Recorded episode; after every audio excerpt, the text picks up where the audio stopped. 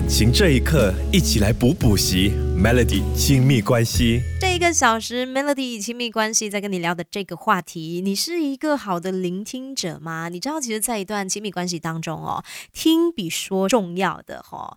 婚姻家庭关系专家陈红儒他就跟我们分享了这个技巧——聆听阶梯。那他就把它形容为一个这个英文字哦，叫做 ladder，L A D D E R。那 L 的部分呢，就是当我们在听别人说话的时候呢，眼睛要看着对方。带着真诚的目光，无论你在你是在跟你的另一半、你的朋友、你的同事也好，甚至是你的小孩也好呢，look 眼睛要看着对方，带着真诚的目光。那 A ask 提出问题，比如说如果呃就是对方他说过了这个话，你不确定的话，你可以再问他，你刚刚说的意思是不是什么什么什么，然后确定一下自己没有误解对方的意思。L A D 的 D 就是 Don't interrupt，不要打断别人说话，要耐心的等对方说完，你。再来表达自己的想法，L A D D。那第二个 D 呢，就是 Don't change the subject，不要突然转移话题。我发现很多人会有这个坏习惯哈，就是会呃，就是打断人家的话，或者是会突然间哎呃就没有耐心再听下去了，就会聊另外一个话题。这其实是一个挺不好的习惯啦。L A D D E E emotion 这个部分呢，就是做出适当的情绪表现，就是在我们跟对方聊天交谈的时候呢，其实。听的人哦，就是你传传递出来的那个情绪啊，或者是你的表情啊，会让那个说的人愿不愿意再继续说下去哦。最后一个就是 R respond，懂得运用各种的反应，比如说声音啊、表情啊、姿势啊，或者是你的动作来强化你倾听的效果的。那这个 ladder，我觉得大家可以好好的学起来。L A D D E R，这个就是一个聆听阶梯的技巧哦。Look, ask, don't interrupt, don't change the subject, emotion，还有 respond。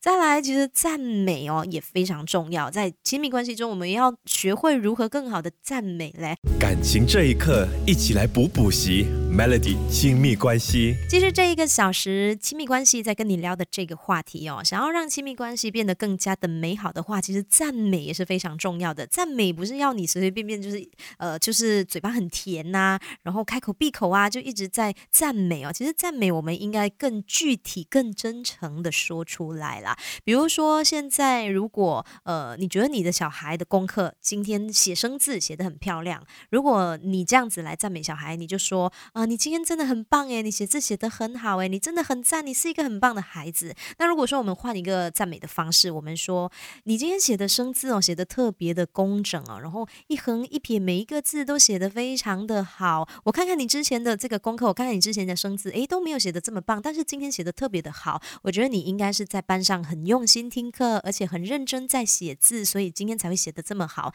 你试想一下，如果你是那个小孩的话，你会比较想要听？第二个这个赞美的方式还是之前那个呢？我觉得当然肯定就是刚刚这个赞美的方式是比较能够起到鼓励的一个作用的吼。所以赞美的时候记得要足够真诚，然后记得一定要具体的形容出来，要不然呢只会让别人觉得诶，如果你没有就是呃就是实际的说出来，你会让人家觉得好像有一点点的虚情假意的哈。再来有一些人呢，就是习惯性的赞美了之后呢，还要给你就是一个呃就是。建议这样子，比如说，可能你的老板就跟你说：“哎，你今天的报告写的不错，可是你下次可以早一点交嘛。”其实你如果这样的话呢？前面那一句赞美的话呢，就很容易被遗忘了。那个听的人只会觉得说：“哦，你在嫌我迟交啦，这样子。”所以赞美呢，其实也是需要一些技巧的哈。我们一起来学习感情这一刻，一起来补补习 Melody 亲密关系。在 Melody 亲密关系，一直都希望说可以跟大家来分享，我们一起来学习，让亲密关系可以变得更加的美好，更加的亲近哦。无论是跟